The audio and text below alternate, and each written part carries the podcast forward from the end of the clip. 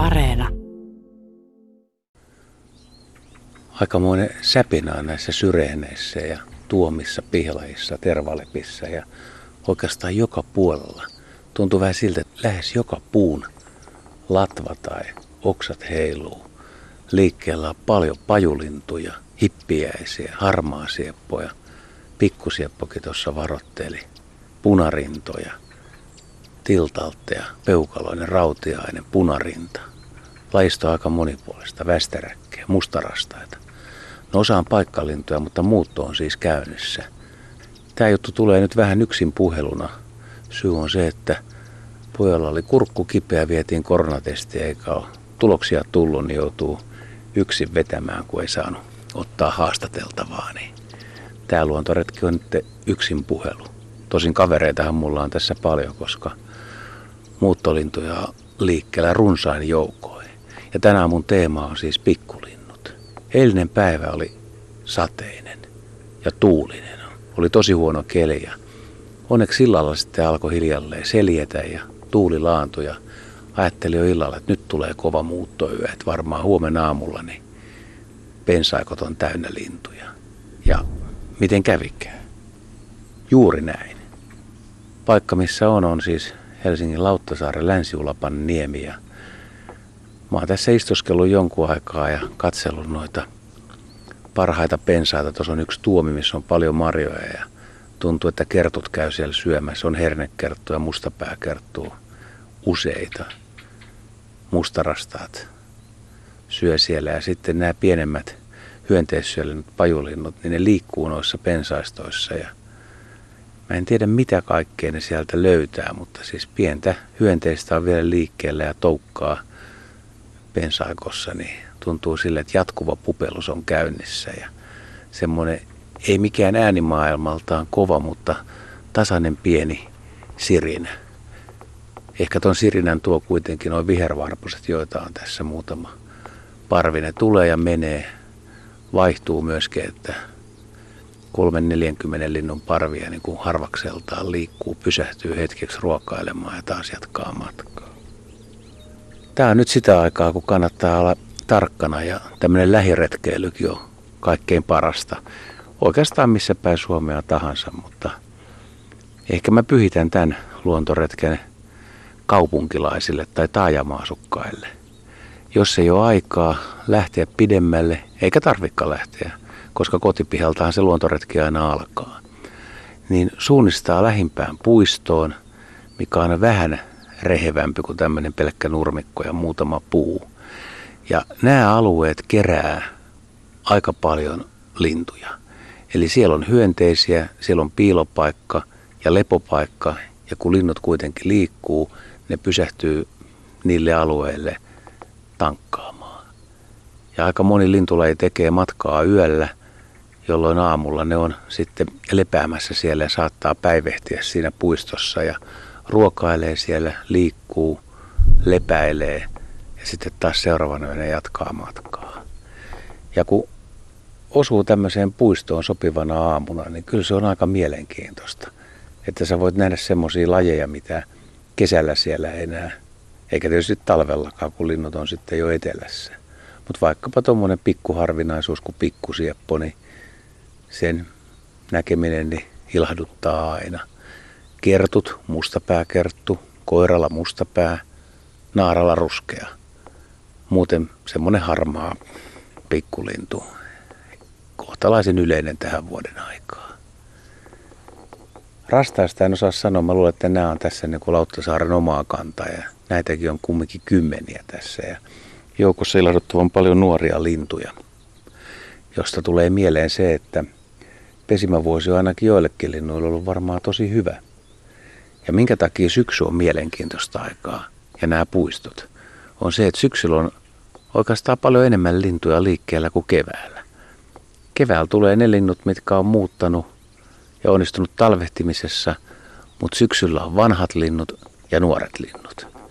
Ja siinä on myös haastetta, koska nuoret linnut ei välttämättä näytä ihan samanlaiselta kuin kirjojen valokuvissa – tai piirroskuvituksessa. Esimerkiksi myöhään syntyneet punarinnat voi tuottaa vähän hankaluuksia. Että niiden rinta ei ole samalla lailla punainen kuin vanhalla linnulla, vaan siinä on vain sitä punertavaa häivähdystä. Ja ihan pienillä poikasilla ei edes sitä. Aika samannäköisiä kuin esimerkiksi harmaasiepon poikasti. Mutta sitten taas käyttäytyminen on ihan erilaista, että punarinta pyörii mielellään maanrajassa ja matalalla. Harmaasiepot vielä tuolla korkeuksissa. Ja tossakin ne tekee lentopyrähdyksiä, saalistaa ilmasta hyönteisiä.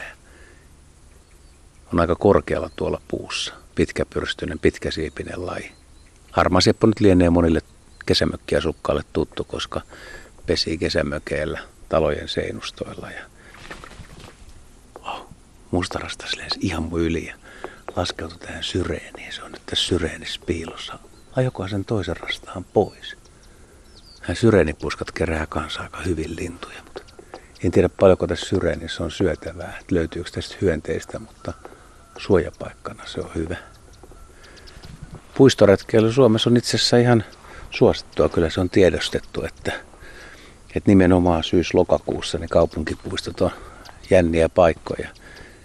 Aikoinaan itse sen parhaiten huomasin, kun pääsin kaverin kanssa lentämään helikopterilla Helsingin yllä ja katsottiin sitten helikopterista, minkälaiset maisemat on. Ja kun erotti esimerkiksi Kaisaniemen kasvitieteellisen puutarhan tai Tähtitorninmäen kaivopuiston, niin kyllä se näkyy, että se erottuu tuommoisesta harmaan tummasta rakennetusta asfalttierämaasta ihan omana ympäristönä. Eikä mikään ihme, että jos linnut muuttaa ja päättää pysähtyä, niin mihin ne pysähtyy. Ja aika paljon kaikkia harvinaisuuksiakin on löytynyt puistoista. Nyt alkaa olla taigauunilintujen aika, että kannattaa olla aika tarkkana, koska sitten voi nimenomaan päästä näkemään tämmöisen pienen, pajulintuakin vielä pienemmän, vihertävän vaaleen pikkulinnun, jolla on voimakas silmäkulmajuova ja pari siipijuovaa. Se on niin kutsuttu siipijuova fyllarilintukielessä. Ja niitä tulee ensin, yleensä havaitaan tuolla pohjoisempana ja syksyn edetessä niitä alkaa sitten ilmaantua tänne etelärannikollekin. Yhtään en ole vielä löytänyt. Eikä niitä joka vuosi nyt itse välttämättä niin montaa löydäkään. Että kyllä se sen verran harvalukuinen laji on. Yksi toivella ei tänä vuonna olisi se, että sinipyrstöä voisi löytyä täältä etelästä. Että pesimävuosi on ollut hyvä ja muutenkin tänä vuonna sinipyrstöjä on ollut itärajalla, Koillismaalla, ihan lieksaa myöten, aika etelässäkin siis, niin kohtalaisen runsaasti, niin jos ne lähtisi liikehtimään ja se on varmaan syyskuun vikaviikko, lokakuun eka viikko voisi olla semmoinen, että jos joku haluaa löytää sinipyrstön etelä- tai länsirannikolta, niin ehkä se olisi se kaikkein otollisin aika. Se on kuitenkin tuommoinen Suomen luonnon sininen timantti ja helmi, mitä monet lintuharrastajat haluaa nähdä. Ja miksei maalikotki? Ihan komea kaverihan se on, varsinkin vanha koiras.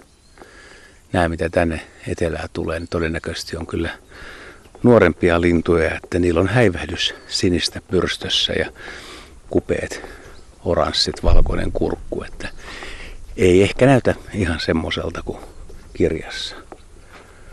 Olkaa tarkkana. Ja näitäkin lintuja nyt kun katsoo tästä, näitä pienen pieniä lintuja, niin kyllä se aika käsittämättömältä tuntuu, että nämä kaverit tästä nyt sitten lähtee. Osa jatkaa jo ensyönä matkaa ja kun on kokoontunut parveen tähän, niin näyttäisi, että siinä on joukko, mitkä on kaveruksia keskenään ja tekee matkaa yhdessä, niin ei se kyllä ihan sillä lailla mene. Vaan ne nyt ne syö tässä, saa turvaa toisistaan. Selkeästi kun varpushaukkojakin liikkuu tässä ja välillä kuuluu semmoinen varoitusääni ja kaikki linnut reagoi ja ne varoittaa ja toiset tuntee sen varoitusääneen ja parvi piiloutuu.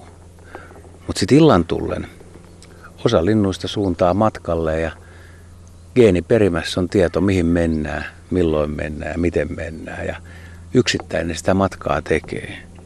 Ei ne oikeastaan seuraa toisiaan ja voi olla, että tästäkin parvesta tai tästä sadasta linnusta, mikä tässä mun ympärillä nyt on useita eri lajeja, niin ei nämä välttämättä enää tapaakaan toisiaan. Ne tekee sitten matkaa yksinään, ihan omaa suoritusta tekee tuolla yön pimeydessä suunnistaa kohti Etelä-Eurooppaa ja pajolinut siitä Pohjois-Afrikkaa ja Sahara yli itäiseen Afrikkaa sinne Sahara eteläpuolelle. Se on kyllä käsittämätön suoritus. Ja sitten keväällä takas ne, ketkä pääsee takaisin. Joku sanoo, että tämä on haikeeta, että linnut lähtee. En mä tiedä, onko tämä niin haikeeta. Musta tämä on aika hauskaa. Ja musta on hienoa, että Suomessa nämä vuodenajat muuttuu sillä lailla, että, että lintuja tulee ja menee. Että mikään ei ole ihan pysyvää. Että syksyllä muutetaan, käydään etelässä, keväällä tullaan takaisin ja talvella meillä on vähän erilainen linnusto kuin kesällä. Et enemmänkin lähtisin siitä, että jättää semmoiset kohtalaisen iloiset jäähyvästit ja toteaa vaan, että osan kanssa mahdollisesti tavataan seuraavana keväänä. Toivotan tietysti hyvää matkaa kaikille, että ravintoa löytyy ja suojapaikkoja. Tosiasia on, että aika moni tuosta joutuu myös toisten lintujen saaliiksi sitten muuttomatkalla. Että kuten sanoin, niin varpushaukkoja on tästäkin lentänyt useampia ohja. Nyt tuot kuuluu semmoista naksutusta, mun pitää mennä katsoa, että mikä ihme siellä on. Tuo on kyllä peukaloisen ääni, mutta pitää olla tarkkana, koska se ensimmäinen unilintu löytyy joku päivä. Ja mä haluan itse löytää sen.